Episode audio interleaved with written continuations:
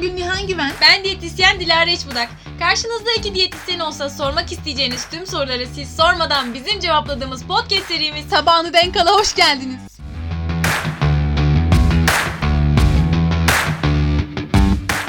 Hocam, Gülizar hocam merhabalar. Böyle böyle Arkadaşlar bu bir vefa yayınıdır. Lisedeki hocam Gülizar Hanım için, Gülizar hocam için kolesterol konuşur musunuz Dilara dedi. Ben de biz de ve- hemen konuşuyoruz. Biz de tabii ki hocam dedik vefalı öğrenciler olduğum için. Senin hocan değil ama neyse işte. O Yine yüzden de teşekkürler her Evet. hoca herkesin bence hocasıdır ya. evet. Merhabalar Gülizar hocam. Buradan selamlar. o yüzden de kolesterol konuşuyoruz şimdi. Kolesterolde ne konuşuyoruz? Önce bir kolesterol nedir? Bunu bir anlatalım. Nedir Diloş? Nedir? Hadi bir Gülizar hocam kolesterol nedir anlat. Ve Hocam diğer dinleyenlerimize. Böyle gireceğini bilmiyordum hocam. Kusura bakmayın bana da şok oldu. Hocam şimdi kolesterol şu aslında hepimizin bildiği gibi vücudun kendi kendine ürettiği ya da dışarıdan aldığı bir yağ Molekülümsü bu, bir şey. evet bileşeni Kabaca. diyebiliriz. Aynen.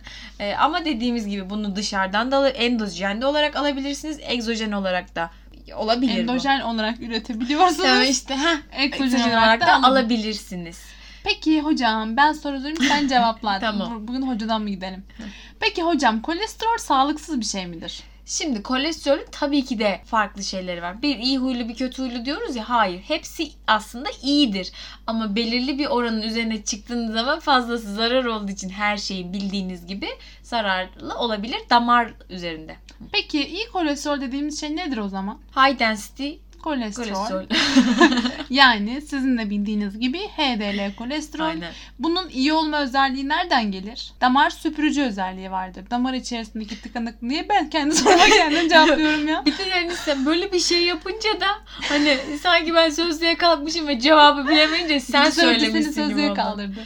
Hocam. Fen bilgisi hocam mıydı? Ne zaman hangi hoca? Fen bilgisi yoktu ki lisede. Kimya var, biyoloji var, fen Sen lise okudun değil? Neyse ya Gülüzar Hoca'yı Ha, baştan konuştuk. Üniversiteye geçtim ilkokuldan.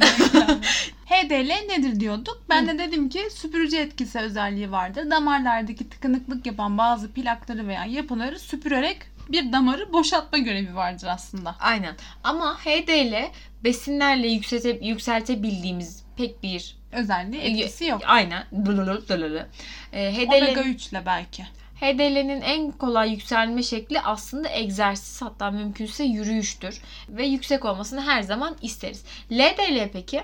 Bu da low density Evet. kolesterol. Yani düşük adı üstünde. Bu arkadaşın da şöyle ki fazla alındığında nasıl ötekisi süpürüyordu bunun da tıkayıcı bir özelliği var. Hı hı. O yüzden biz buna kötü diyoruz. Aslında çok da kötü değil. Fazla almazsınız hiç de tıkamıyor yani bu arkadaş. o yüzden bir de VLDL'ler falan var. Aynen oralara girelim mi? Total Girmeyelim kolesteroller bence. vesaire. Kan tahlilinde yok bunlar. Onları biz bilelim. Şimdi oralara hiç girmiyoruz ama belki trigliseriti anlatmakta fayda var. Aslında bunların hepsi birer kan yağı değeri baktığımız Hı hı. zaman. Trigliserit de aslında organ çevresinde biriken yağ olarak adlandırabiliriz. Yani e, biraz da Yediğimiz şeylerin fazla Fazlası. yediğimiz şeylerin o dönüşü yağ dönüşürdeki kısmı Hı hı. bu işte. çoğunlukla zaten şeker oranının almış olduğumuz şeker oranının yükselmesine bağlı trigliserit yüksekliği görüyoruz. Hı hı. Bu anlattığımız işte burada VLD'ler vesaireler bilmem neler var. Bu hani çok daha detaylanmış oluyoruz ama bunların hepsi dediğimiz gibi birer yağ birimi aslında kan yağı birimi ve hepsinin lipid şeyleri üzerinde bir farklı farklı görevleri var. İşte hormonlar üzerinde görevleri var vesaire vesaire gibi. Bir de şimdi kolesterol hiç almamalıyız falan diyoruz ama aslında zaten biz almasak da vücudumuz az önce Dilara da dedi kolesterol üretiyor. Hı hı. Ve hatta almamayarak daha da kötü bir şey yapıyoruz. Vücut bu sefer daha fazla üretiyor. O yüzden aldığımız kolesterole de ihtiyacımız var. Üretilen kolesterole de. Burada sadece önemli olan şey şu. Günlük en fazla 200 miligram kadar bir kolesterol alımımız olmalı ki fazlası sağlığımız üzerine zararlı etkileri olduğu için. Aynen. Benim burada hiç unutmadığım bir hastam artık o danışan Nil hastalığı vardı. Bir hastam vardı. Anoreksik bir vakaydı. Ve şöyle hasta o kadar düşük kaloriyle besleniyordu ki belki gün içinde sadece 30 kalori gibi çok düşük bir kaloriyle uzun süredir o kadar böyle hani yetersiz beslenmiş ki kan yağlarına kontrollerine bir baktık kolesteroller tavan yapmış ve mümkün değil günde sadece Yemediği aynen halde. salatalıkla beslenen bir insanın kolesterollerinin bu kadar yükselmesi mümkün değil. Karaciğer fonksiyonları tavan yapmış. Çünkü vücut dışarıdan alamayınca kendi kendine üretmeye başlamış ve aynı zamanda kendi kendine üretmeye çalışırken de karaciğer yorulmaya başlamış. Ne işte bu da ona bir örnek. Yani şu demek işte aynen siz yemeseniz de fazla da aşırı Hı da abartıp yemediğinizde yine vücudunuzda kolesterol yüksekliği olabilir. Bir de kolesterolden zengin olan yiyecekler hakkında da bilgilendirme yapacak Hı hı. olursak. Mesela evet tereyağı, yumurta kolesterolden zengin yiyeceklerdir ama hiç mi yemeyeceğiz bunları? Biz kalp hastası olup kolesterol yüksekliği olan hastalara bile haftada 3 gün yumurta tavsiyesinde bulunuyoruz. Bazen daha fazla bile olabiliyor. Çünkü evet içerisinde kolesterol var fakat bu kolesterol bahsettiğimiz kadar da çok zararlı olan bir kolesterol değil vücudumuz açısından.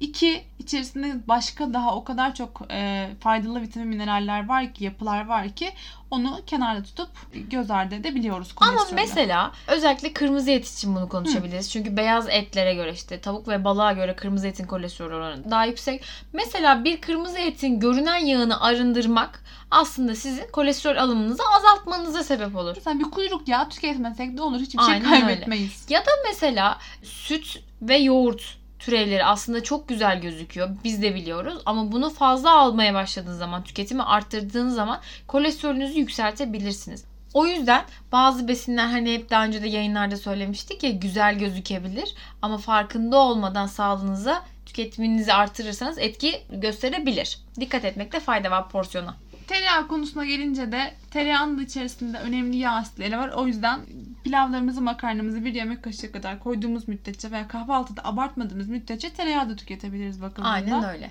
Bazı şeyler var. İşte mesela zeytinyağı tüketimi LDL'nin kan yağı olarak bakıldığı zaman işte kan üzerindeki düşüşünü sağlayabiliyor zeytinyağı tüketmek. Veya omega 3 tüketimini sağlayabilmek. Mümkünse hatta e, eğer hekiminiz de bunu e, onaylıyorsa gün içinde günde 2 gram veya 3 gram omega 3 tüketimi eğer hipertrigliserideminiz varsa üzerinde e, etkin olabilir. Yani bunun düşüşünü sağlayabilir. Ama çok rahat bir şekilde şunu, şunu söyleyebiliriz ki safe dose dediğimiz günde 1 gram omega 3 alımı hepimiz için önemli. Bunun da bir etkisi olabilir. Sadece hani daha yüksek etkileri görmek için birazcık daha Kolesterolünüz yüksekse omega 3 alımını arttırabilirsiniz. trigliseritleriniz yüksekse omega Parantez içinde doktora danışmadan Kesinlikle yapmayın. kesinlikle kesinlikle. Gibi gibi küçük ipuçları da var. Peki dikkat etmezsek ne olur? Damar içinde bu yağlar birikerek bu sefer hem damar içi sertleşmeye hem de kalp rahatsızlıklarına, tansiyona vesaireye birçok diğer hastalıkları beraberinde getirebilir. Sadece kalpte değil beyin damarları tıkanıklıklarla beraber sinir hastalıklarına da sebep olabilecek şekildeki yağlardır bunlar. Kesinlikle. Bu inmeye minmeye bile götürür yani adamı bak. O yüzden yürüyüş yapmayı ihmal etmiyoruz. Hı hı. Yürüyüşte kolesterol düşürücü bir etkiye sahiptir. Aşırı kiloya sahipsek kilo kaybı da kolesterol Hı hı. düşürücüdür. Zaten sağlıklı beslendiğiniz için de otomatik düşmüş oluyor aslında. Hı hı. Hı. evet. İyi mi? Velhasıl efendim kolesterol de budur. Eğer daha da detaylı ya da merak ettiğiniz bir şeyler varsa başta Gülüzer hocam olmak üzere bize yine soru sorabilirsiniz. Hocam! Biz yine seve seve cevaplarız. Bu arada kolesterol aynı zamanda gen geçişi üzerinden çok defa hani etkisi olduğunu biliyoruz. Ailede gerçekten kolesterol varsa ne yaparsanız yapın kolesterol yüksekliğiyle baş etmek zorunda kalabilirsiniz. Hocam hoşçakalın. Evet hepinize de esen kalın.